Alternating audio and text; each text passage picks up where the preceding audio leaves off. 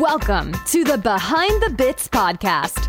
Your host, Scott Curtis, wants to learn everything he can about stand up comedy and take you along for the ride.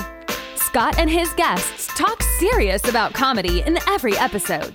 Behind the Bits will uncover knowledge from different perspectives on subjects such as writing and performing stand up comedy, as well as booking shows and the comedy life. If you're thinking about becoming a stand up comic, already in the comic game, or a comedy nerd, Behind the Bits is the show for you. Now, let's get Behind the Bits.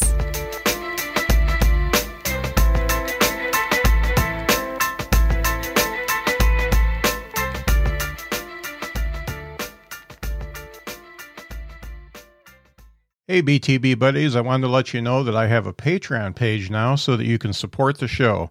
Check out patreon.com forward slash BTBPC and check out the cool stuff you can get for as little as two bucks per month. You can also find the link in the show notes. Thanks, as always, for listening. Hey, everybody, we're back at Behind the Bits. I'm still Scott, and today I've got with me the UK phenom, Lucy Orchard. How you doing, Lucy? Hello. Hello. I'm so grateful for you having me on the Behind the Bits Yeah. podcast. I was really pleased to find you on these uh, Zoom mics. You do them a lot more than I do, but I found you actually on my local mic the for the drop, and it, it was neat uh, to have somebody from ac- across the pond coming in and talking to us. So that was neat. How did you find the drop mic? Well, my I did a comedy course in the UK and one of my classmates is actually from South Bend, Indiana. Oh wow! Well, from Indiana, uh, just up the road from South Bend. Mhm. And she has performed at the drop in real life. Do you remember real life? Do you remember IRL? when they were Yeah. people? Yeah. You know, people seemed like really 3D. Uh huh. Um, and she had performed and she saw that the drop was going online.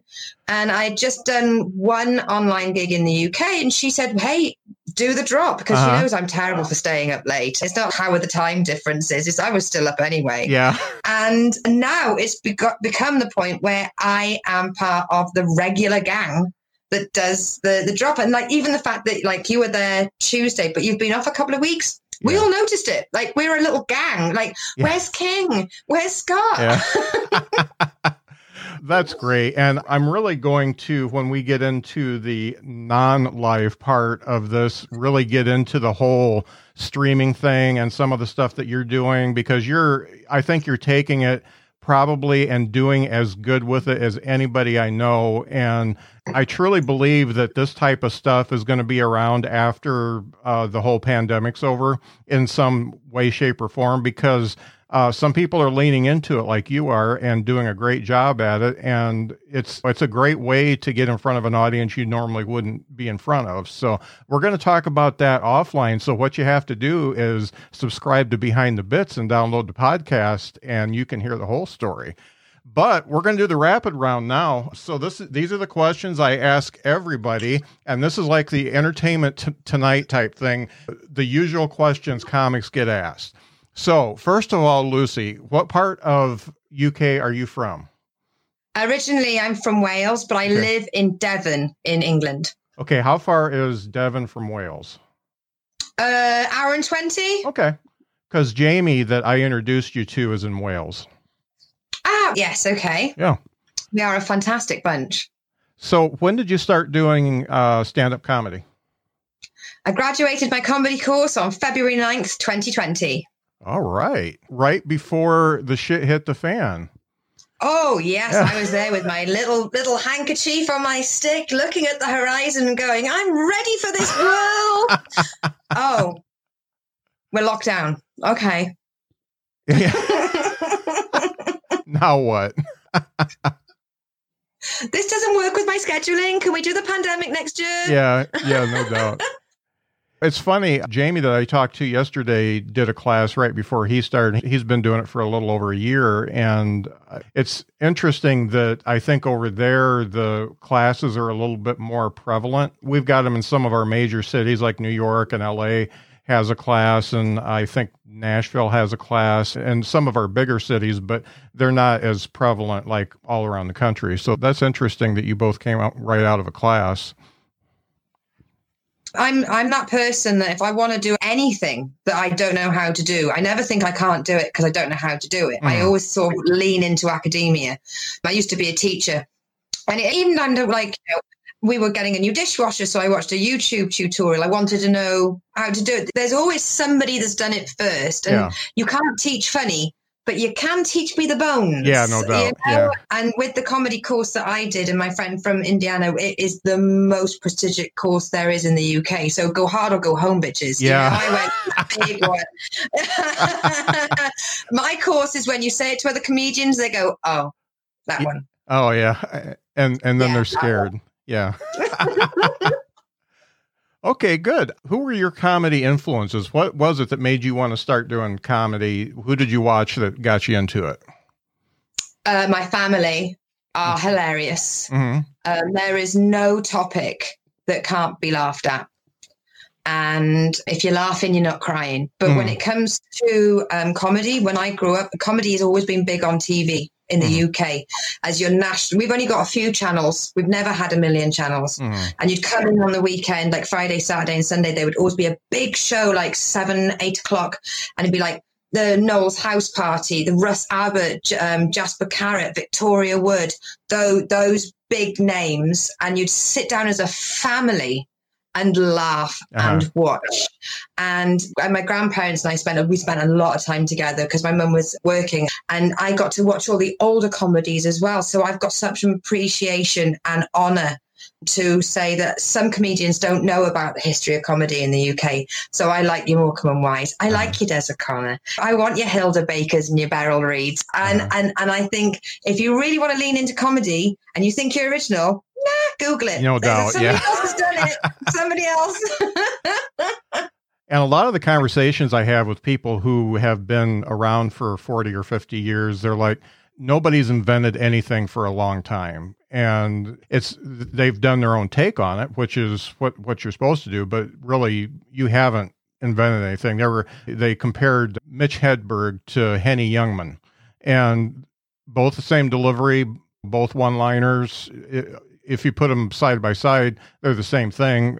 Mitch Hedberg was just uh, a little bit more out there, more drug humor, and Henny Youngman was just talking about his wife. So We've got a comedian over here called Miranda Hart, and there's one called Stewart Lee, and they will they'll be talking to the audience, and then they'll break the third, the fourth wall, and they'll look down the camera and go like that, and yeah. that came from Morecambe and Wise in uh, t- decades ago. But Morecambe and Wise took it from Arthur Askey off the old board billboards. uh-huh. so you're not yeah. Sorry, love. Yeah. that was done before. Yeah.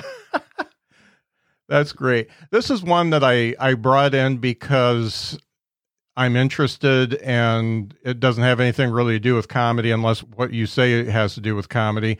What books are you reading? Music are you listening to? Podcasts, magazines, anything that is like changing your life or making things better or just clicking off a light bulb for you? Is there anything that's really for me? Good. If I'm what if I go to bed, when I go to bed, I have to listen to radio for um, radio station because of the, we got an app. So any radio okay. station, any shows that are on all time of the day, you can watch them on catch up, listen to them on catch up. So I can't go to sleep without a nice murder mystery playing. Oh, wow. um, I'm not sleeping if someone isn't dying. Okay. and, and it has to be something like Agatha Christie. At the moment, I'm uh, Miss Marple. So I've just done um, Nemesis and now I'm Murder in the Caribbean. And, and it's just something lovely and warm, a little English lady going around and solving murders. Uh-huh. And, and, and I drift off to them. And I like, and then for my mental health, I make sure I watch Queer Eye. Uh-huh. And I listen to What's the Tea with RuPaul and Michelle Visage. Okay. And those two fix me. Mm-hmm. Um, I'm very, I, I, do need visual and auditory when I'm trying to, I definitely need auditory. Mm-hmm. And for me, if I go dark and I'm feeling under weather, like mentally wise, the RuPaul and Michelle, they'll put it back together and they'll remind you you, that you're in, you are fallible and that, that, that you are strong and you are resilient and you can put yourself back together and you can be anything you want. And that's what that podcast does for me. Although it might, people might think, oh, it's just two superstars talking about drag race. No, it, they very rarely talk about drag race. They talk mm-hmm. about their struggles, having to redefine themselves after losing jobs or losing um, loved ones, mm-hmm. and and how to find your own sort of voice inside. And it really is. It's the most self help thing. I listened to eleven episodes of RuPaul. Um, what's the tea? I left my boyfriend and my job. Oh. in the same half hour. Wow. I guess that's empowerment. Yeah. Yeah. I was just, I can do this. Yeah. It's fun. it's great. It's funny you talk about that, and mine has actually always been, and I've actually got a joke about it. It's always been Tim Gunn and Heidi Klum on Project Runway. And everybody thinks that's a joke. I have watched every single Project Runway except for the ones that Alyssa Milano hosts because she I don't like her that much. And but Tim Gunn, I just think is the guy for me. The fact that he can go in and tell people that you're not making this right and cry in the same sentence and and just be a gentleman about everything. I just I absolutely love him. So he he's one of those guys they ended up kicking them off a Project Runway and then they did an Amazon show. And my wife and I we got through it in 2 days and so uh, I'm ready for the next season. okay, last one. What comedy album or special would you consider to be your all-time favorite? And you Victoria can put a couple. Wood, audience with. I'm sorry. Sorry, that was so quick.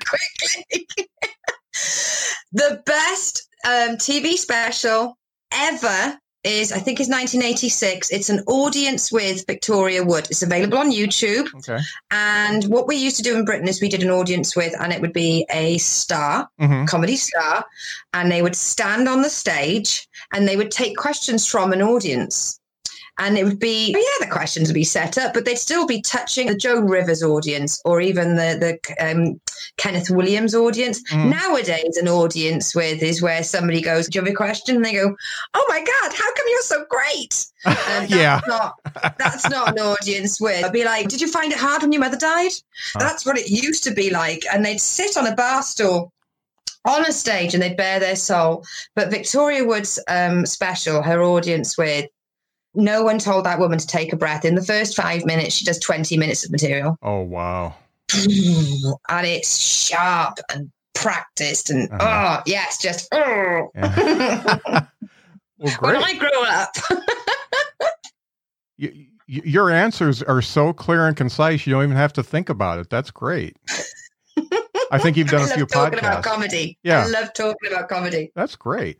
Hey, we're going to get off live here pretty quick, though. So I wanted to give you the, the opportunity to let people know what you're doing and how to find you and all the cool stuff that's going on with you. So shoot. Let me know. Okay, I've got a website. It's lucyorchard.com. It's not that difficult to remember. And from there, it's got a link to all my Facebook um, events because I always put everything on Facebook events. It's just mm. the way forward. And my big baby at the moment is I do a comedy chat show with my comedy wife, Sarah Bridgman, who Scott will know from the, the drop. She's mm-hmm. been there a couple of times and she'll be coming back. But it's it's where we have a chat, we review other comedy specials, but we have a comedy guest on and we either talk nonsense or we talk serious. It just mm-hmm. there's no plan it just let the conversation go the way it wants to go. Mm-hmm. Um, and you can find that by going to twitch.tv forward slash tea kitchen sink. But if you okay. go on lucyorchard.com, there's a massive banner at the top that says click here to okay. get to the kitchen sink. and it, it's, we do it, we upload it to Spotify and I can't believe it. We've got listeners in Australia oh, and neat. Nigeria. Uh huh. And people really enjoy it because they can sink and drive. Yeah. Pun I wrote myself. um, it's, just, it's just listening to two friends having a conversation and it's like a warm hug wrapped in a podcast. Oh, that's nice. D- does your mom get involved with that? I'm sorry, I haven't watched one yet. The, uh, the Lucy show is what I do every Tuesday at okay. 9 p.m. UK time. That's the one I and see. She, she's she's my um, unofficial producer. Yeah. And she can see that I'm talking into a camera. She can see that I've got all my sets set up, and I'll tell something, and then she just chips in yeah. Oh, she wants she wants to see the comments that are coming up too, uh-huh. and she'll be like, "Lucy, my screen's not working," and I'm like, Mum, I'm I'm in the middle of Yeah. something right now. Can we discuss this later? Said, I want to see. So she makes me, she'll bring me the computer whilst I'm live, like broadcasting.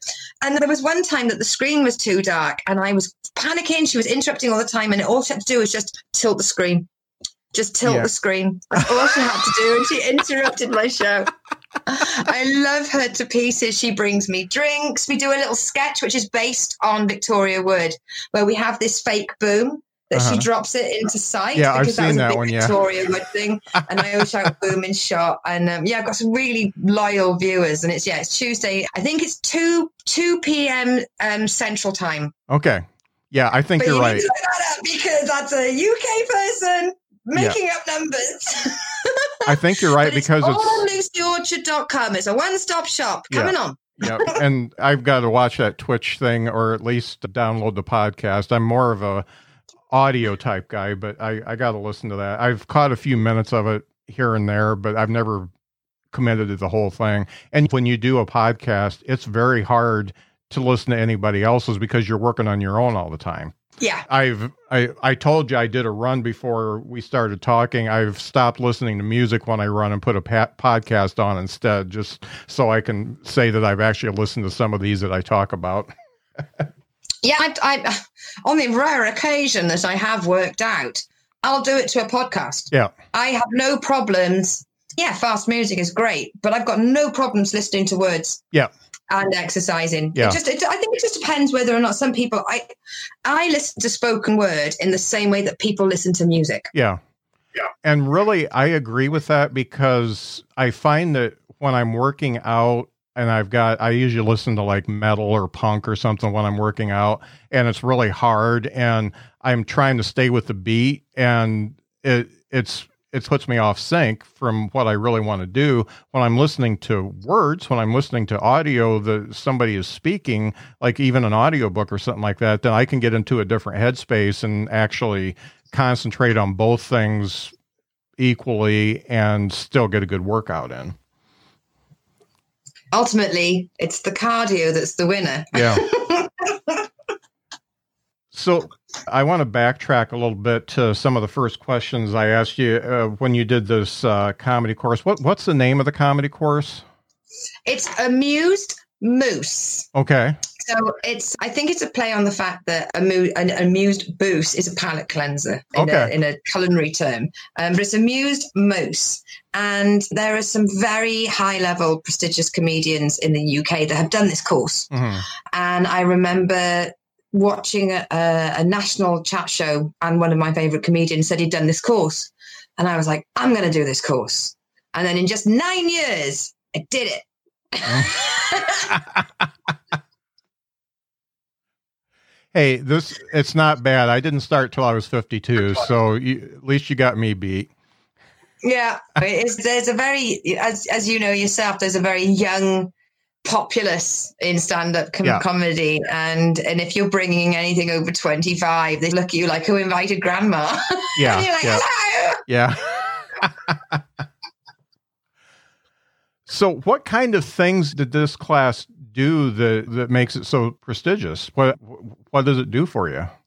They always get a very well-known person. The person that was doing it when I first heard about it uh, changed to another person. So the person that I did it with was Marcus Birdman. Okay. He's not famous on TV, but he is the king of the circuit. Mm. He's a really nice guy as well. Everybody that knows Marcus respects him Mhm. um, and and knows of him.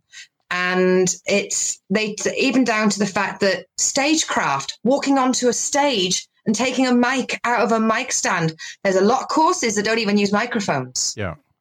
You know? So they'd have us going up and just practice going onto the stage um, saying something taking the mic out put the mic back in and put the mic back. And every time i went up i would go up there i put my hands behind my back i'd carry on talking and when i go to reach back for the microphone stand it's still in front of me i've forgotten to take it out every single time it became this running joke that the people were like sat there willing me Uh-huh. take this mic out of this mic stand.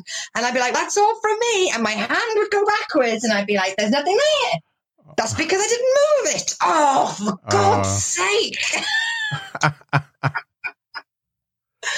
because it's little things like, you know, you make a gag when your mic's in the stand and when people are clapping, it covers the clunk just little things like that. And and also when your mc knows you're about to finish up it's because your hand is going behind you mm-hmm. and you're you're getting the, the mic stand. They taught us about the different types of jokes like the misdirects and then you've got like your rules of three your phrasing. There's different writing pro formers as well for putting your material together panel beating it. It was a, a one day it was a four day course for over four weeks so each week you'd be sent away to write, develop, practice, mm-hmm. and then come back. And I, from all the people I've spoken to that done other comedy courses, they're great, but no one covered exactly as much that we covered in in ours. Mm-hmm. And I'm really glad that I didn't even know there were other comedy courses. And then was like, oh yeah, there's loads. You just chose the best one. I was like.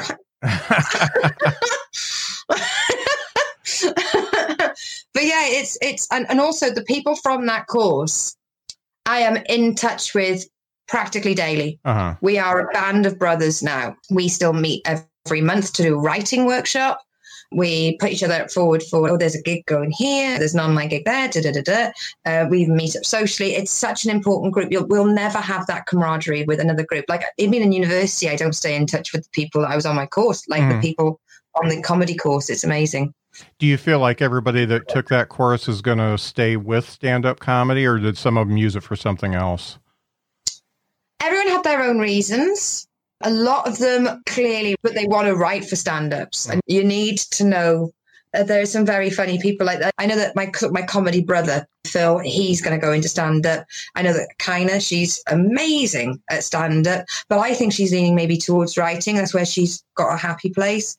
Jane would love to do more. Becky, she's doing more. And the Joe, there's so many of us. Depending on how long it takes them, people are still going to be staying in touch with comedy, definitely. Mm-hmm. That's cool. I. Uh, it's funny you talk about the whole microphone thing. One of my guests a while back was Lou Deck, who is like one of the original guys at uh, the Comedy Store in L.A. And so after we've been pretty friendly since then, and I asked him if he'd critique one of my sets because I had like my best set ever, like right before the pandemic. And it was a seven minute set for a comedy contest. And I just absolutely felt like it was the best. People said you were great and all that kind of stuff. And two of the things that he got me on was how I took the microphone out of the stand and how I entered and exited the stage. And both of those were things I've never even thought about. And he, he said you got to command that stage and you definitely didn't do that. And when you exited you just slinked away and you need to make sure that people know that you were up there and that you're leaving. So it makes a lot of sense to teach that. Yeah. So this guy he did he have to suck joey diaz off or did he get there on his own chops? Uh, he was before joey diaz yeah. Oh, okay. It's I, I, I worry about comedians. Yep. Yeah i don't think this guy even uh, has joey diaz on his radar so to be honest, the whole world didn't have them on his on his radar yeah. until he turns out he was a prick. Yeah.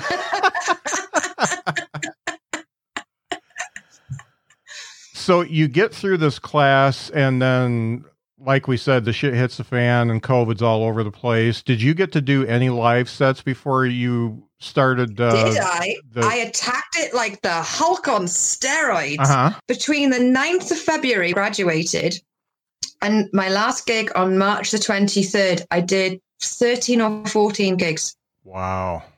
And there are not a lot of gigs around here. I was in my car and I was slapping my wares. Uh-huh. Um, because my plan is, But for those of you who haven't worked this out, I'm clearly a semi driver.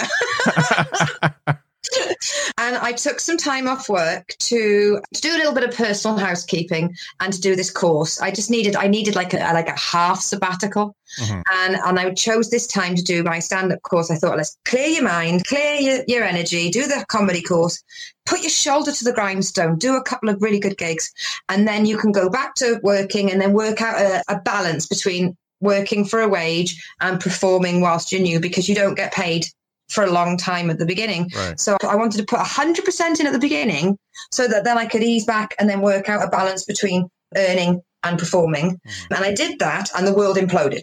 Yeah. To, to, to get that many gigs in in that short of time, I was knocking on everyone's door.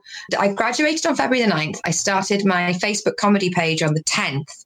I immediately invited everybody I've ever met in my life to join in. I got a good 130 or whatever likes. And I put a thing on there saying, could you, if you see a comedy gig, because I'm very rural, I'm very rural around here. There's mm. no comedy gigs, but there will be comedy nights in pubs and bars and, and hotels, but they're scattered and you won't know unless you're living in that village. Mm. And I said, if you see a comedy night, take a picture of the poster, post it on my page and I will get in touch with the people running that comedy gig and I will try and get on that bill because I'm only five minutes. That's going to happen. Let me on. And I had the recording of my graduation show. So I had a video clip as well. And name dropping the course doesn't hurt. No doubt. And, and, and because of people who are amazing around me, they were going, oh, there's one in the Lamb in, in, in Sandford in Crediton, or there's, there's one in Cullompton Cricket Ground. And that's how I found those opportunities because when the nearest town is about an hour and 20 away, and yes, there are venues there, and I applied and I got onto some of them, and they were really great about it. But there, there, there are pubs and clubs around here. that could be eight miles down the road. I've never even heard of the village, and they all have a comedy night on. Mm. So I had to get my roving reporters, my little detectives, to, to find me those opportunities, and I did. I sort of, it's almost like sort of the war spirit. I called upon, I called upon the troops Find me a gig yeah. and I shall get on that bill. so tell me about those gigs themselves. What you, if you do the class, you graduate, you're absolutely in love with stand-up comedy, you do 13 or 14 gigs. What kind of growth did you have between 1 and 13? I was, and then they do point this out in the course because a lot of comedians have said to me they didn't realize this point until they were a good couple of years in take always record yourself and take a look at your audience demographic, mm-hmm. whether you're doing student one or whether they're sort of all employed or whether it's an older audience or whether it's mixed. Are they there just to enjoy their food? Are they there for a comedy night? Is it near public transport or have they had to work out if somebody's going to drive the, the, the gang of them there mm. and work out like this joke went well because of them meeting? I have a joke where I make, I say about my village, not having mains gas and mains drains, which is a, I don't know if it's a British term only, but if you don't have pipes, gas pipes, where you just have a house where you can have gas or sewage, mains drains is, is sewage. We have cesspits, um, and you, you, bring your gas into an oil tank kind of thing. And and I told this joke, and it was a student bar, and no one laughed, and that's because none of them have paid rent or a bill yeah. in their life. so they wouldn't know these phrases. So I changed it to we don't have Ubers and we don't have 3G. Then they got it and and it's working out your audience. Why didn't they laugh? Because it's never their fault. Some comedians are very quick to blame the audience on why they didn't laugh. And what, what frame of mind was I in? Mm-hmm. Was I fast? Did I give the audience time to laugh at that? And they do, they teach you that on this course and how to to analyze what you've done and and making us make sure that we never blame the audience for not laughing was really important because that makes you go well why didn't it work? Yeah i just I, I love the idea of looking at sort of demographics and i do have older material and i don't want to dumb my material down for a younger audience because i didn't dumb myself down when i was teaching. Mm-hmm. it's their job to reach up. But if it doesn't work four times in a row fucking change it and that's a very mature outlook seeing that you have to change to make the audience laugh and it's not a shitty audience. It's and a lot of comics don't get that for a long time. They do yeah. the same stuff and you know what? It works one out of three times but the other two times it sinks because they blame the audience because they see they were too old they were too young they were they weren't smart enough to get the reference or whatever. But what you have to do is see the audience and also have material that's going to work universally. I also, when it comes to, so I start out the gates, I had a tight five. For people that aren't comedians, that means you've got a five minute routine that you really worked on. That's, if you were a singer, you would write a song everybody would play that song over and over again on the radio to the point where people want to be able to sing along with you. Mm-hmm. Whereas with comedy, they're like, I want a new five every time. And it's no, it doesn't work like that. Comedians also songs in a way, but our songs are five minutes long. They're not three and a half minutes long. So it's like, it's not like, oh, I've heard this stuff before. That they're using old material. No, we are using our material and we're going to continue to use that material for a good year and a half. Yeah. And some people have the tendency where they want to keep changing their set all the time, which is fine for a new act, new material night. But if you're lucky enough to get on a decent night, like I managed to get on two pro bills for like my fourth and fifth gig, I was on pro bills. Mm-hmm. And because of my door knocking. Yep. And once you do the same material over and over again, you can work out they laughed at that joke, but they didn't. And then they didn't. If you keep changing your material, there's there's nothing that you can work out that well your material's got to be constant and then you can work out why didn't that work why didn't that work? And and a lot of my classmates are like are you are you doing anything different tonight? And i was like yeah i'm wearing a gold belt. I didn't wear a gold belt last time. Yeah. let's see if that changes. Um the material's not changing no i'm gonna keep hammering that same fucking five out until i know my timings my intonations my breathing when to look up when to look away And and and yeah, I, I had to hold my ground on that because a lot of my friends were sort of not applying pressure, but they kept saying, "Are you doing anything different? Are you doing anything different?" And I'm like, "Mm, "No, same five, Right. same five. Because you ha- you, you don't do a song, and every time you go to a band band night, change the verse. Yeah. you don't necessarily stop writing because you're doing a tight five, but No. what you, you're looking for the next joke that can replace the joke that's not an A Once plus on, on the five over and over again, you go, "This one is just not working." yeah It's not, it's not the audience. It's not the demographic. It's not my emotion. It's not my timing. It just you think it's funny, but they don't. And, and you know, we wouldn't put it in the sets if we didn't think it was funny. Yeah. no one goes, eh, "That's fine." I'll put that one in. You've got to chuckle at that joke before you put it in. Yeah. If it doesn't work, it doesn't work. Yeah. Then you can reach out with one of your new toys and and and replace it. But only you've got to give it at least three, four goes before you take it out. Mhm. Yep. Yeah, I've got the same mentality about that because it could be the way I said it, and I look at the words and I look at where I put it in the set and stuff like that. And the it's funny. The thing I did Tuesday is an experiment of all my stuff is relationship stuff and talking about my wife and my kids and stuff like that. And I said, what if I make it all about me getting old and then I can put the relationship stuff after it. And so I'm working that out and I'm taking jokes that I used as my closer or my half closer and I'm putting new stuff in and and trying that and I think it's probably when I can finally do it in front of people, it's actually going to be better because you don't just go right into your set talking about relationship. It, it's not. It doesn't identify you. It's identifying you as somebody's husband. Yeah. So I've realized that and started working on it. When you can't do it live, it's tough. I don't know if many of your interviewees interrupt the, the interview to just take a second and just say, Scott, some of your stuff that you did at the beginning of lockdown with the virtual backgrounds and the character work, just mind blowing. Sarah and I still talk about people go like, what's online virtual backgrounds? We name check you immediately. If you're going to use a backdrop, make it appropriate, especially if you're doing a character and you lean into it. Yeah. And even that one night when you just went experimental with putting the cups on your eyeballs, I'm still laughing at that set. You are absolutely genius. Talk about owning live, uh, owning online. I've now started standing up because I want to start getting gig ready for being back in real world. Mhm. But you lent into every aspect of online and took that electronic format and Yeah. just blew everyone out the water. Uh, bravo to you, sir. Well, bravo. thank you. I, I only did that because I didn't feel like I could do my regular stuff. So I had to, I was, What a bloody great coincidence. I was Uh, gasping fact, at straws. I start telling people it was planned from every minute. Yep. Every. all improv baby all improv.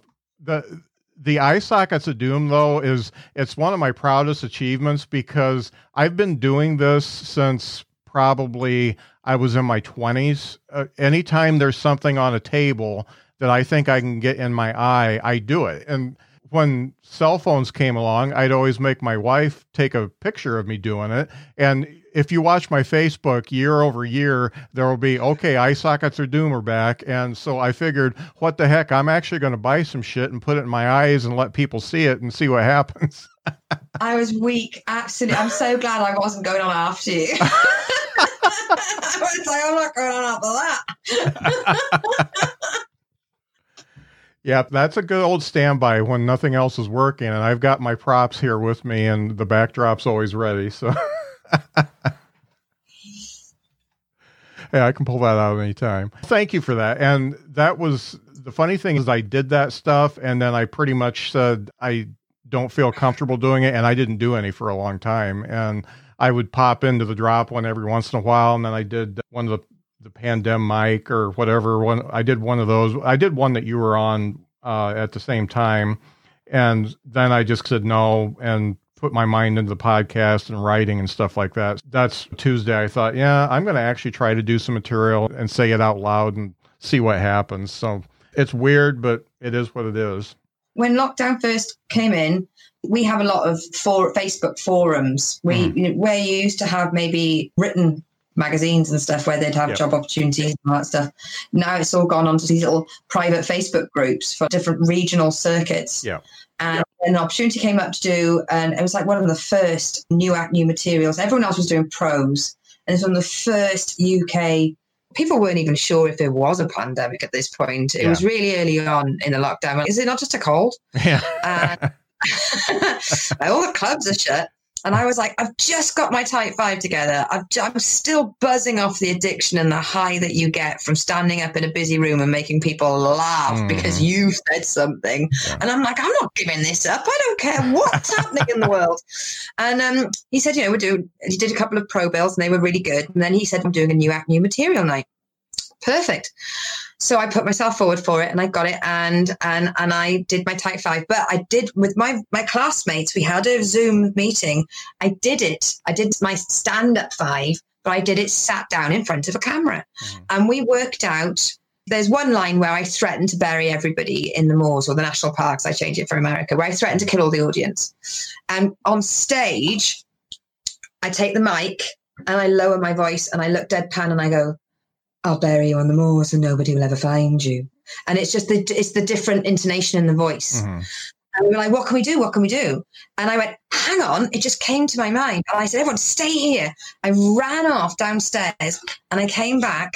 And is this still being filmed if people wanted to film it? and uh, watch it kind of thing. Uh, um, so no, I, I, I, actually stopped filming. I think okay. uh, if, so, if, it so is, I ran I'll... off. I came back and I went, yeah. I'll bury you on the moors and no one will ever find you. And I put a uh-huh. torch under my chin, like Blair Witch Project. Yeah. And and everyone went, that's that's it. And there's a line where people said, I wonder if she sleeps with a knife under a pillow. And, and, and with a mic on a live stage, I just I do a very strong Welsh accent on that. I go, yeah, fucking do. But when I do it online, I lean forward right into the camera mm-hmm. and I go, yeah, I do. and, and, and and you just need to realize it's a different medium. Mm-hmm you can't fight it, but you can adapt. Yeah. And there are some people that they will just. I saw one comedy show, and it was quite a big bill comedy show, and the woman had earbuds in, and she was in bed with her head on a pillow, and she just phoned it in. Yeah. Um, and that might be that might work for her, but I don't care if I'm standing up on a stage in a club or whether I'm performing in a Zoom room or a StreamYard room or could be Hangouts or um, Discord. I don't care what the technology is. I'm still going to bring my professionalism to my set mm-hmm. because I can't not. Right. I don't want to get sloppy. I want to treat every gig as a real gig. Mm-hmm. And I think if you understand that and if you pay respect to it, then the audience want to see whether or not it's via camera or whether or not it's in person. They want to see that you've brushed your hair, that you've practiced your words, that you've applied some kind of craft into what you're doing. Mm. And and and it it maybe they don't go oh they've written that they've worked hard on that but there is a resonance in their appreciation they know if you've brought your a game yeah. or if you haven't and it doesn't matter whether I'm I'm trapped in my back bedroom talking to a camera, mm-hmm. or whether I'm standing up in stage. I just think comedy is a very serious thing. Yes. if you take it seriously, people will laugh more. Yeah. So when you're working, you were working together with really c- kind of some friends on the Zoom stuff, and I'm sure you use the same tenacity you use to get your live gigs to find all the Zoom stuff. So you were it's using your keyboard and picking up the phone a little bit more, but I'm sure you did that. And you got yourself to a point where I think I saw at one point you were doing like six or eight per day. Is that, did you get up to that amount? I've done six. Okay. I knew it was a, a pretty high I number. Why I'm really sure shy on saying that. but um, in real world, in real life, as a real life comedian in real clubs, you have your tight five. But even when you learn a script off by heart, you ad lib or you get excited by the reaction of a punchline and you forget the next line. And uh, so you do, you have to stand in your living room with no one else watching and you speak into the mirror and you do your set over and over again and you time yourself. Oh, that one, that was 442. Brilliant. Oh God, that was 537. Um, they're going to hate me because you never run over your time. That's Yeah. the one thing they teach you.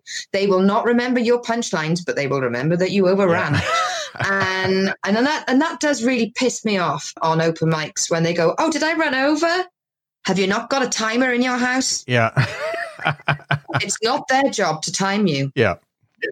It's a courtesy Uh huh. that they time you. Did I really do seven minutes? Oh, what am I like? I'm professional. That's what you're like. Yeah. Um, and I will judge you. I will judge you until you have grandchildren and you've given up this career. I will judge you. Um, and it's a case of you practice, but I wanted to keep practicing it. And I worked out that not only were there open mics in the UK, they were open mics. I've done them in America, I've done them in Zurich, I've done them in France. If you go on the one web, the one forum, um, displaced comedians, uh, the amazing Nico has done a spreadsheet of of performance avail- availability. Mhm. Doesn't matter what time of day. You just bring up that spreadsheet somewhere, Tokyo, Singapore, Russia, someone is doing an open mic night that you Mhm. can get onto. It's amazing. And because where I live, I've got to shut and knock and beg and steal to get on stage. I can from my ca- from my laptop, I can arrange to do four performances in a day. hmm I'm not going to turn my nose up at that Right. because it's even if there's no audience, I'm practicing my posture, my intonation, my timing, my stage presence, my persona, my words, my medium, everything. And and and people are like, "Ugh, online comedy. I know that when I started out, my five, I had three jokes more than I have in my five now because as I've begun more more practiced at doing it, I'm talking slower because Mhm. I'm not as nervous. hmm And if, if you're nervous, you talk really fast and you can get a million jokes out all in one. So here's one joke, here's another joke, here's another joke. Thank you very much. That's my five. Bye. And then now, if I do that five in my relaxed, I, I've got this kind of persona, that's six and a half minutes. I have to, I've had to take two, two and a half really good jokes out of my tight five because now I'm doing it and I'm just talking normally. And, and I wouldn't have this if I hadn't done online. I would still be doing 60 words a minute. Mhm. like blah, blah, blah, but i've become more relaxed and and i managed to get uh, i've managed to start doing online 10s hmm and i built an online 10 i did an online 20 in Ooh. seattle t'other day. Don't mean to uh, uh, brag um, i mean that is with that will have a word document hidden just hidden just below my my webcam Yeah. and that will be with prompts if i'm sat down and i'm reading off a word document fuck i can do an hour Yeah. but I'm focusing on what can I do standing up off by heart? Where am I? Because it's very presumptuous for anybody to give somebody of my experience a 10 minute spot. And yet, because I've practiced my 10 so often, I've got a real life 10 minute book in the end of September. Nice. And to have started in February and to be 10 minutes in September is an upstart bitch, is how we would call it. Yeah.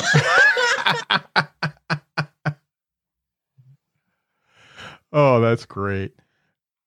So these Zoom mics, you do them all over the world. Do you find that most of your audiences are other comics? Uh, the the ones that you can hear. Some of them invite friends or somebody to come in the Zoom room to watch, and you have a few audience members. Do you feel that some of them are better than others and you don't have to name them some of them are better than others as far as feedback or do you just do all of them and think that you're getting the same feedback from all of them You don't get a lot of feedback.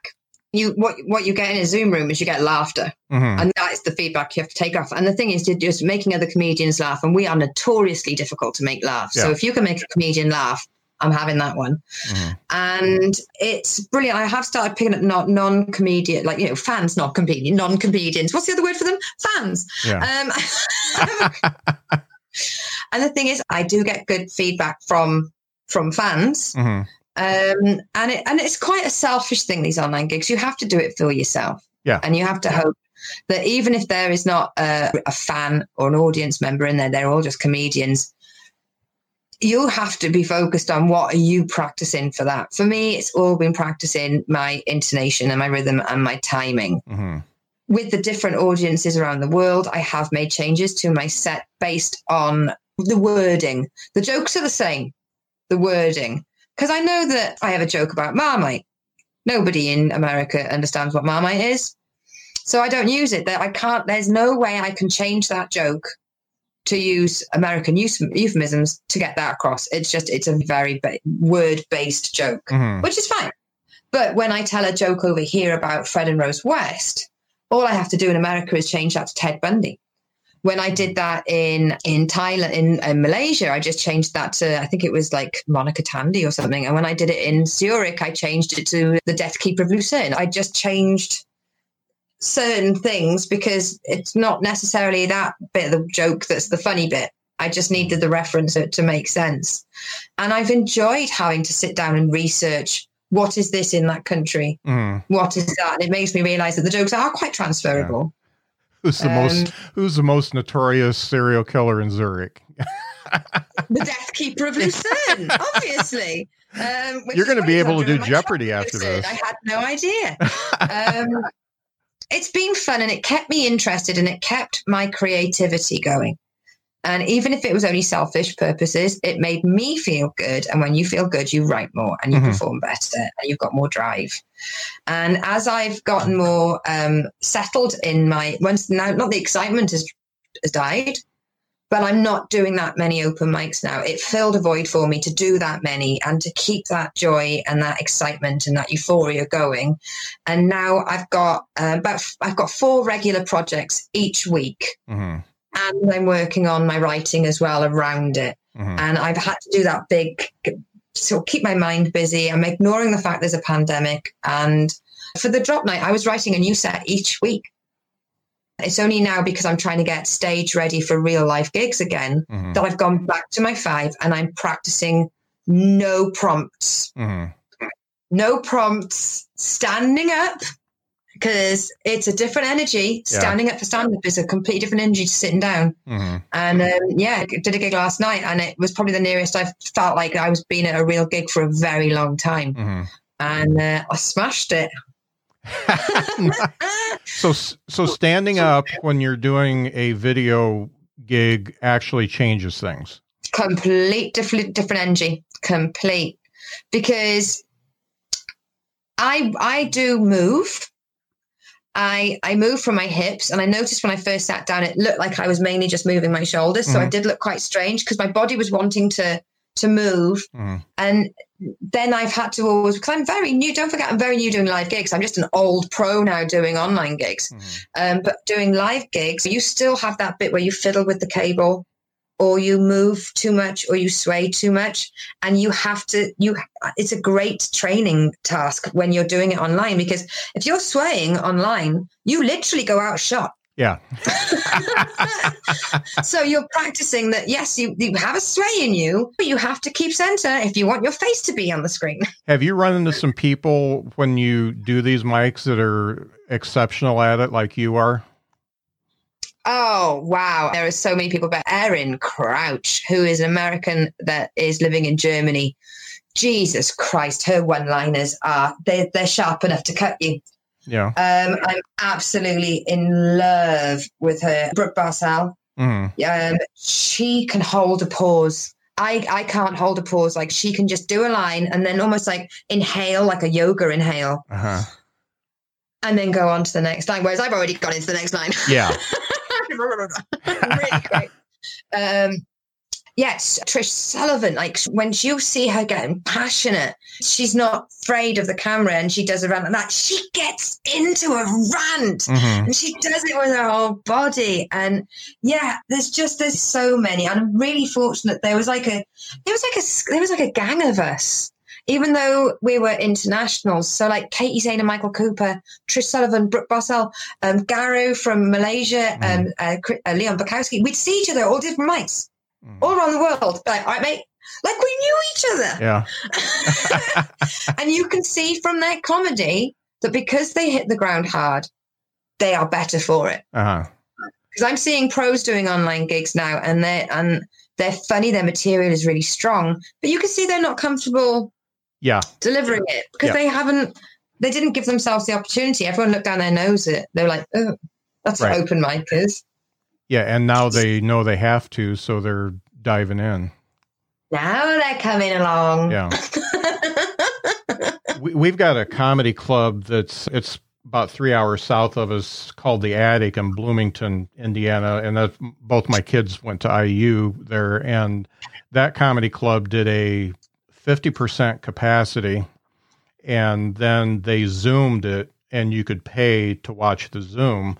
And there's a comedian I like, real. He was my second guest on the podcast, Stuart Huff. He was doing one, and I paid to watch it, and it was you could tell that he had he definitely hadn't done any zoom mics because he did not play to the camera at all and he didn't care where the camera was. He was just talking to the audience which was fine. I understood what he was doing and i know he was working out some new material and stuff like that. But if he would have played to the camera just a couple times to let us know that he knew we were there it would i think it would have went over better. That's when, when you're doing the multi thing have you done any of those that are both That's my that's the gig I've got in end of September. oh. There'll be a handful of people in the theatre for laughter, hmm but it's going to be streamed, good and Good. um, I am I am almost too excited. yeah i'm sure you i'm sure you will acknowledge the audience who's watching on the internet so that will give you a leg up for Without sure Without them, I wouldn't be on that stage. So. what would you tell people there's still a lot of folks who are tu- turning up their nose to doing online comedy saying they just won't do it and i think that's fine some people are not cut out for it what would you tell somebody who is like right on the edge and really wants to try it but they're scared or whatever what would you what advice would you give somebody that wants to do that Zoom is free. All Mhm. right, you don't have to have a pro account to have Zoom. Mhm. Get yourself a Zoom account. Open up a meeting with just you in it, just your face looking back at you, and do your set to that camera because you can record it and you can play it back to yourself. I don't think you can actually you can't record it on a on a free account, but the fact is you can even just do a Facebook live where you can look at it again Mhm. and and you've got arms. You can move Mhm. try doing it. If you don't want to do it sat down, if you think, oh, on, all online is sat down, I'm not doing online sat down. I'm doing online stood up. Mhm. Um, you just need to find. I took a behind the scenes footage last night of me doing my gig, and it, you should see the amount of boxes from around the house that I've constructed on the table to get the camera at the right. It looks like a kid's crafting session. I'm thinking about that right now because I'm thinking the next set I do, I want to do standing up, but I'm six You- foot five. You'll get And, a buzz. You will get a buzz afterwards. I Yeah. promise you. And you will, your physical body, you'll be like, oh, I just did stand up. yeah. Like my knees, I felt like energy in, in my knees. Yeah. And I was still like, like, I don't get nervous going on stage. I get nervous coming off stage for some reason. I, and I, from when I used to do a lot of public speaking, I can go on stage and I can do it, but as soon as I come off, my whole body shakes. Yeah. Yeah. Which is fine because it works for me. I don't want my body to think that's the wrong thing to do. I'd much rather be nervous afterwards than be nervous before. So Mhm. keep going if, my, if my brain is listening to this. but yeah, you just, I've got a dining room table and I've got three, they're right there, three little storage boxes that I, I used to keep in my truck. And, and I put them on the table. Then I put the laptop on front of it. I've got a mic stand and a mic, so I can still do the thing where I take the mic out Mhm. and I still put it back in the mic stand at the end of it. The difference is I'm not talking to a huge audience. It's just me in a little space. And there was one night where somebody hadn't muted them and they were talking over my set. Mhm. And it was just like when I was on a real life stage and somebody was talking over my set and I got totally thrown by it. Yeah. And I started swaying. I started swaying. But you won't know how to learn and get better from these mistakes if you don't do them. And Mhm. online is a brilliant, it's still a training ground, but stand up. And if you want to make a point, whereas you maybe you would have caught somebody's eye in the audience or looked away, you can look in the camera and lean forward. Mhm. Or if you're trying to, you can go quiet by just leaning back or looking away and make throwing a statement in. You just open a Zoom with yourself, just yourself, and just watch yourself. How do I look in the Mhm. camera? Is my lighting enough? Or do I look like I'm giving a witness statement on a morning TV program? You know, it's you can learn by just I've got I've got a lampshade from my back bedroom and I've taken the, the lamp shade off it. Taken so it's just a standard light. I've taken the lamp off. And yes, it's a bloody naked bulb staring right in my eyes. But as a comedian, we're used to having a thousand watts in our eyes Oh, yeah. where we can't Yeah. see the audience in front of us. So suck it up. Uh-huh. Um, you can use what you have in your house without spending any money if you've got a camera with internet connection and you can practice. And you can practice by yourself, or you can go on Displaced Comedians and find these open mics where there may only be a few audience members. Or it felt like with doing the ones that were in a different country, I felt freer. You know, like how people are dirtier when they have a one night stand than they are in a, a relationship Oh yeah. because it was in a different country, I thought, do you know what? If I eh, like the 20 minute gig I did in Seattle, if I didn't do a very good gig, I won't do another gig in Seattle. Yeah. I am exactly the same way. And I used to do, I used to go uh, through Nashville a lot and I would do an open mic there and I didn't know anybody. And so I didn't care. And I actually did better sets because I didn't care. And the adrenaline didn't hit me or anything like that. I was just like, okay, I'm going to do my shit and get off the stage. And I did better sets. And online, you can just go, all right, well, I'll do one in Malaysia then. Yeah. And I haven't been in one of these yet. I haven't done near as many as you, but I haven't been in one where you get booed or somebody is an asshole to you afterwards. Everybody seems to be pretty nice. I've had one. Have you? Mm. and it was a comedian's family members that had come to watch him. And when I started talking, I was like, I'm not listening to this woman. Oh, no, this girl. Oh. this girl. And and I went no offense mate. Fuck off. I don't want you to listen to me either. And and and that's practice too because when I had people talking over me in real life I stumbled and I was like oh. Whereas now I'd probably be like guys do you want to keep it down? Instead of what I did was like uh, we as as comedians we need practice of heckling and people talking over and people on their phone. We need those training experiences. And the beautiful thing is people are still assholes even online. Yeah. so we still have those training tips there But the great thing is exactly what you said. You don't necessarily have to see him again. You may want to come back just because you didn't say everything bad about him that you wanted to say it in the beginning, and you want to get in there and uh, do that. It, you don't necessarily have to do it. And most of them I've seen are just nice. I I, I don't have a problem with them. oh that, that is like one gig out of what have I done 50 Yeah. and it's brilliant and i've made relationships with comedians from it and they're going to be lifelong friends. Hmm and my i've got we started an online comedian female and um, trans non-binary basically everything that's not a man. Hmm a group called the women smashing it plus Wom- uh, wsi plus. And we have over 500 members within a month of global female comedians plus non-binary and i've got the three of us that started it brooke barcel and trish sullivan and myself we'll have what we call coven meetings and it'll be like i need to call the coven together because i need to run this set through and I'll have these two comedians I will just read like this joke isn't landing. Why? And we'll workshop it. And it's amazing. The writing workshops that have, that have come out of it. There's Kyle Davis is running one. And um, I'm trying to think of the name of it, but there's Suness Stevens does masterclass. You've got Scott Porteous doing the workshop. I'm um, doing his workshop. I'm actually I, I signed up and I'm doing it. I think a week from next Thursday. And there's Write on Comedy, and that's W R I T E.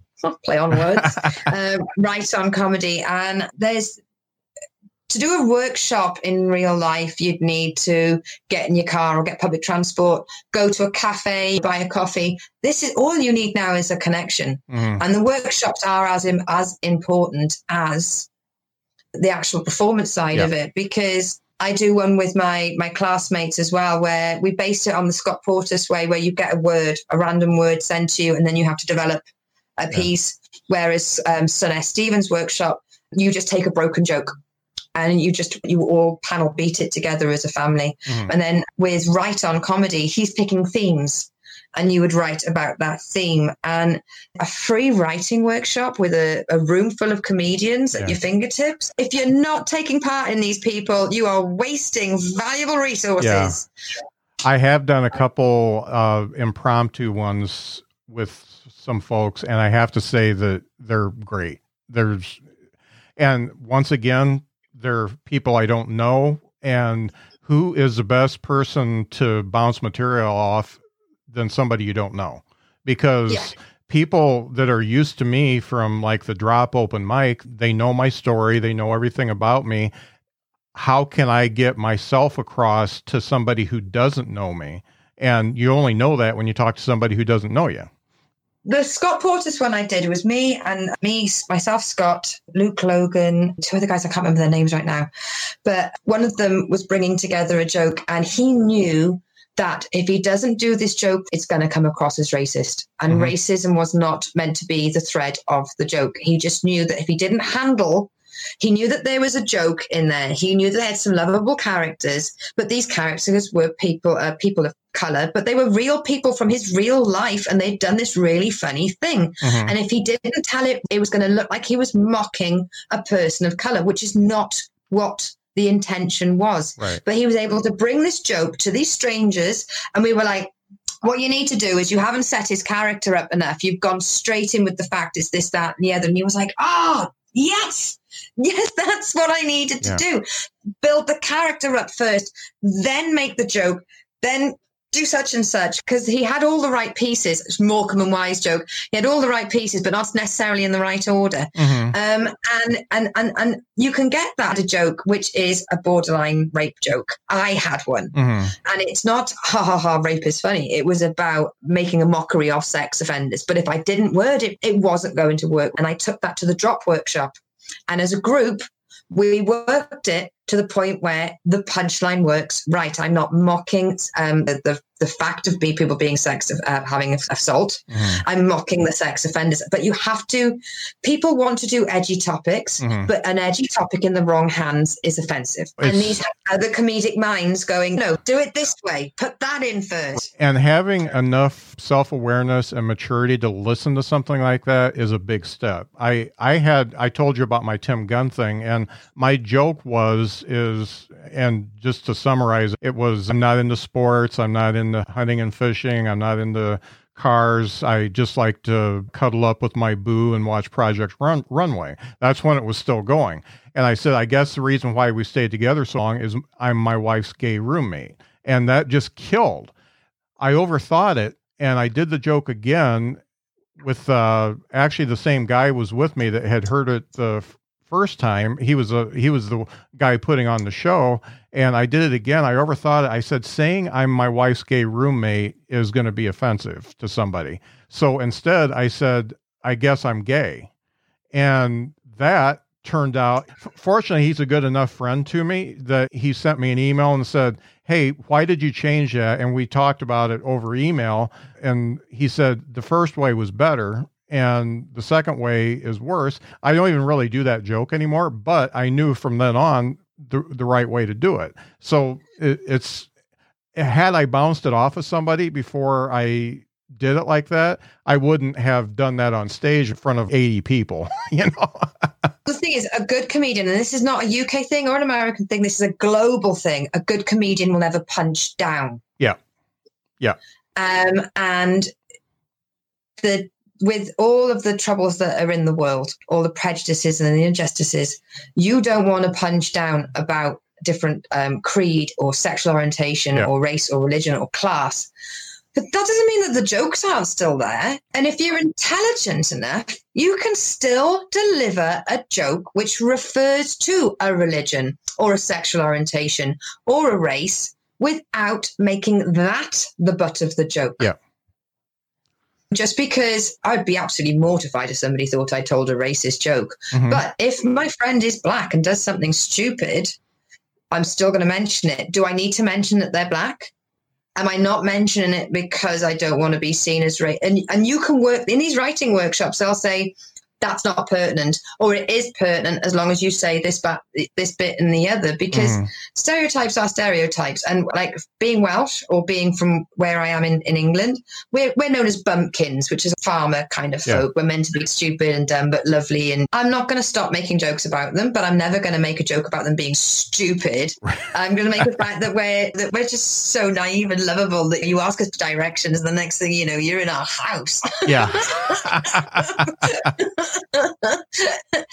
it, and comedy wife Sarah, she does a joke about people in Swansea about how you ask, and, and it's that uh, that joke where you will end up being getting given a piece of cake and they'll drive you there and stuff like that. It's Mhm. it, it, if you're intelligent enough, you won't avoid using different topics, Mhm. but you will approach them intelligently. And you, you have enough sense to bounce them off people that can give you the right feedback.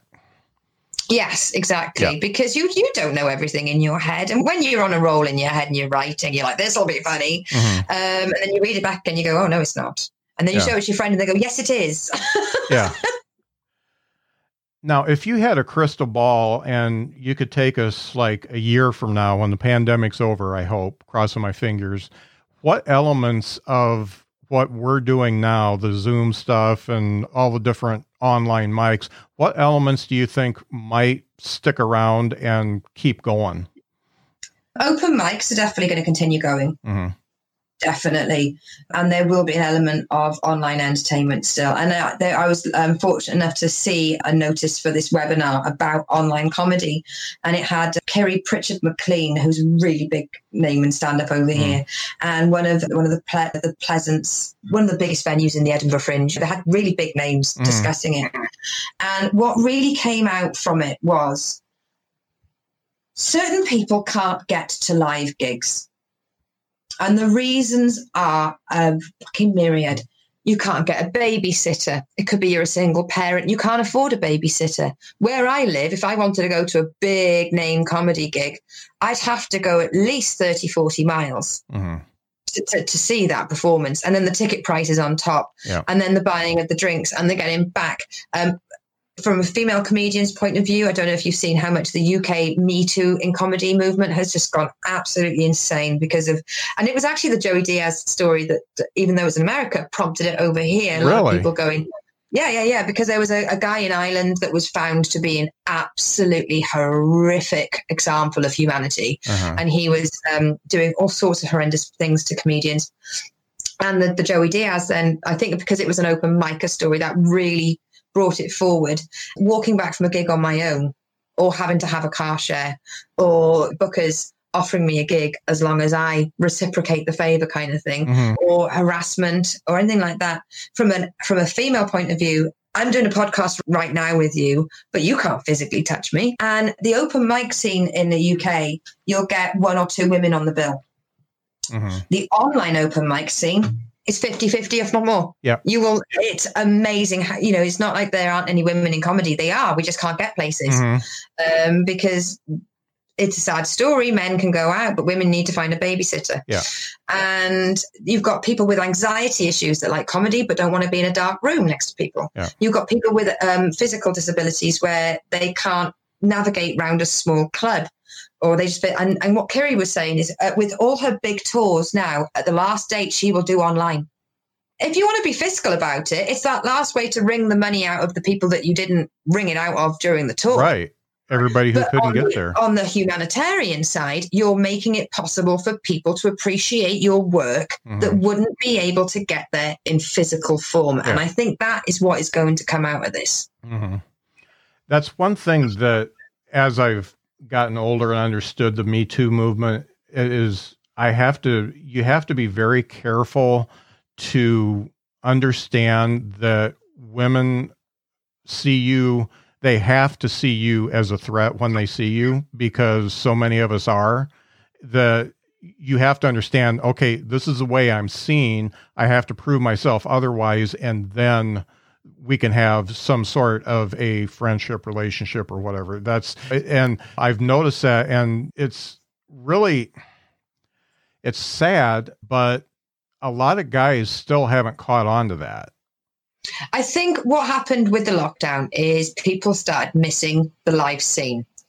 And they started weighing up what do they miss about the live scene and what don't they miss about the live scene. It's like people were like comedy managed to do a stock take Mhm. and they looked at what parts of the industry needed to be improved, which bits don't need to come back at all. Mhm. And maybe it's from all the online groups that have happened. I'm just, I'm still like, I, my tags are still on. I'm so new. So to see all these established comedians discussing this, I, I know that I was never sexually harassed at a gig due to the fact I've only done a few gigs. Mhm.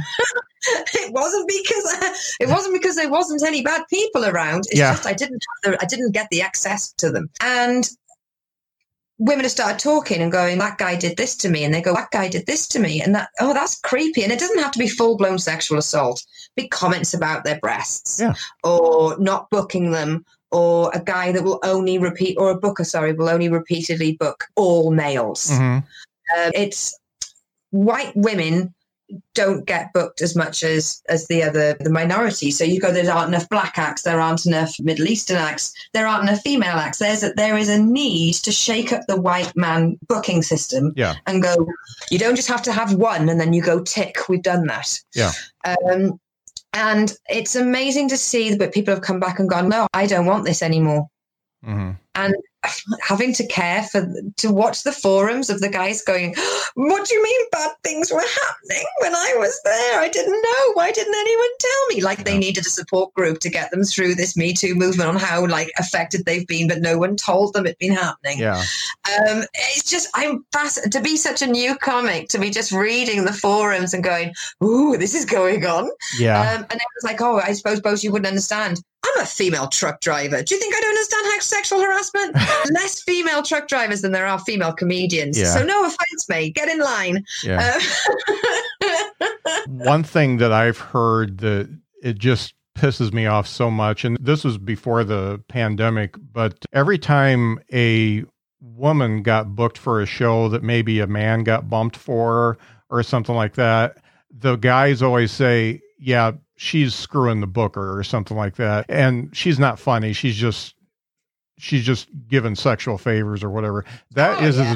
that's God totally as you put it down. You credited them on their ability. yeah. But there has to be a reason why that man didn't get it. And there was this, I'm going to say, beautiful car crash of an interview I saw on the comedy forums recently of a guy that was no longer being booked.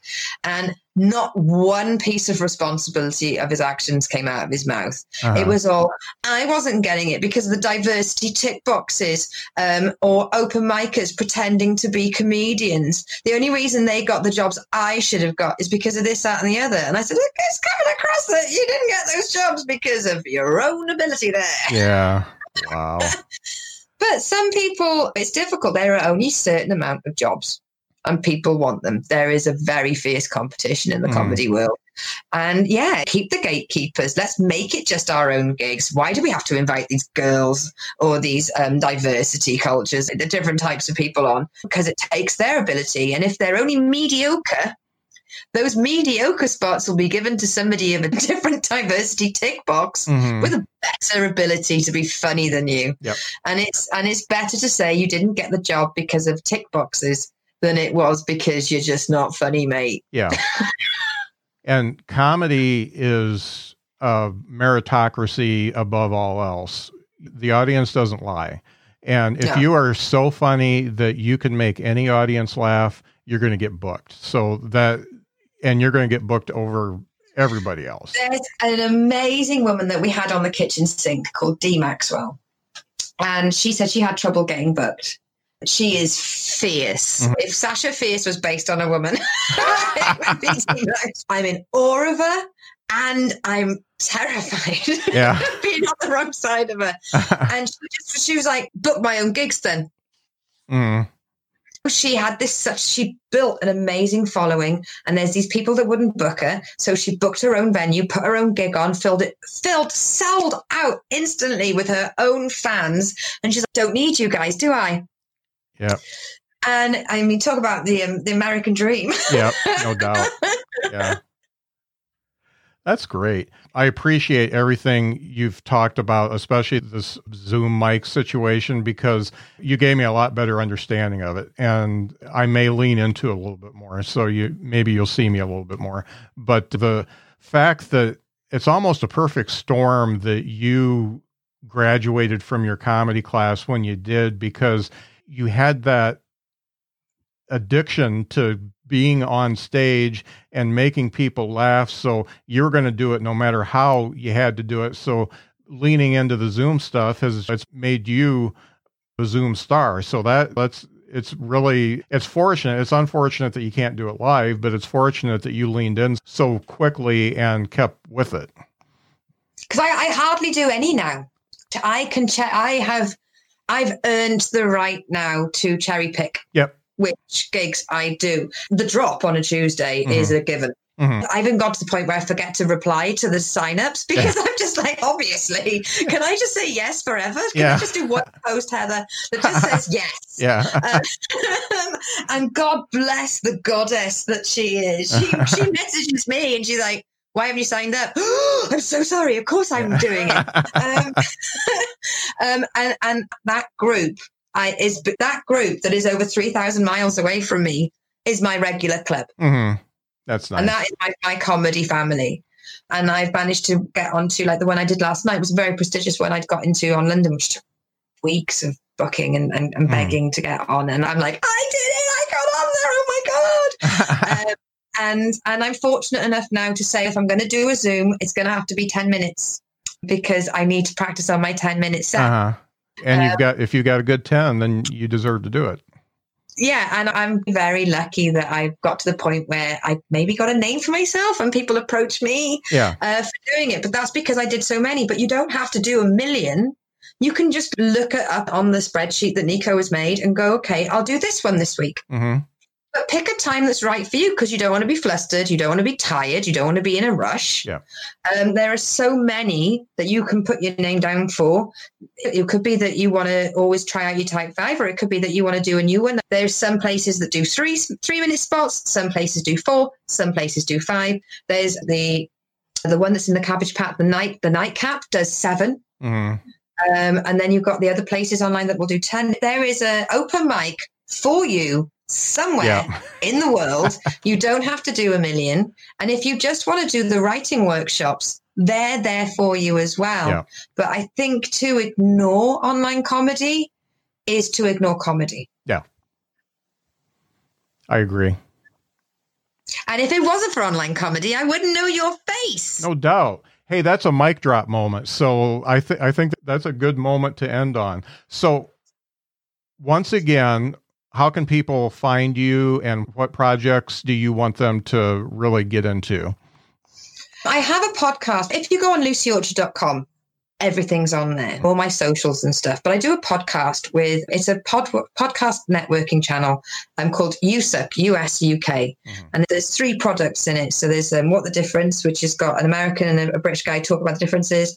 Then there's a playful one called Superhero Bar Fight, where they, they have these mo- like who would win between the Tiger King and Lion King, you know, and they, they just come up with all sorts of just crazy madcap ideas. And then you've got the Weekly Bazaar, which is myself and my two co-hosts, um, who aren't comedians, but the funniest fuckers I know. Uh-huh. And we look at odd stories from all around the world. So that's my podcast, baby. Mhm. But um, I do the Lucy Show, which is my one woman show on a Tuesday night. I do the Kitchen Sink, which is every Thursday, and then on Mondays I do Big Talks, uh, Big World Small Talk, which is a guy from Malaysia, a guy from Michigan, and myself, all at the same time having fun. Mhm. Um, but all of these products are available on lucyorchard.com. Great. Thanks so much for being on the podcast. I know you. I feel like I know you from the mics, but it was nice to understand how where you were and how you've come along, and it's really it's a really great story. I just want to know if there's any women out there that are looking to go into comedy, the open mics that are online, what a way to try. Yep. Go to workshops, have a few plays, put together one, two, even if it's three minutes, you don't have to do a five minute set. Go to a workshop, put some pieces together, and then try it online. Yeah. Women, this is our time to shine. Very good. Thanks a lot, Lucy. I appreciate it. My pleasure.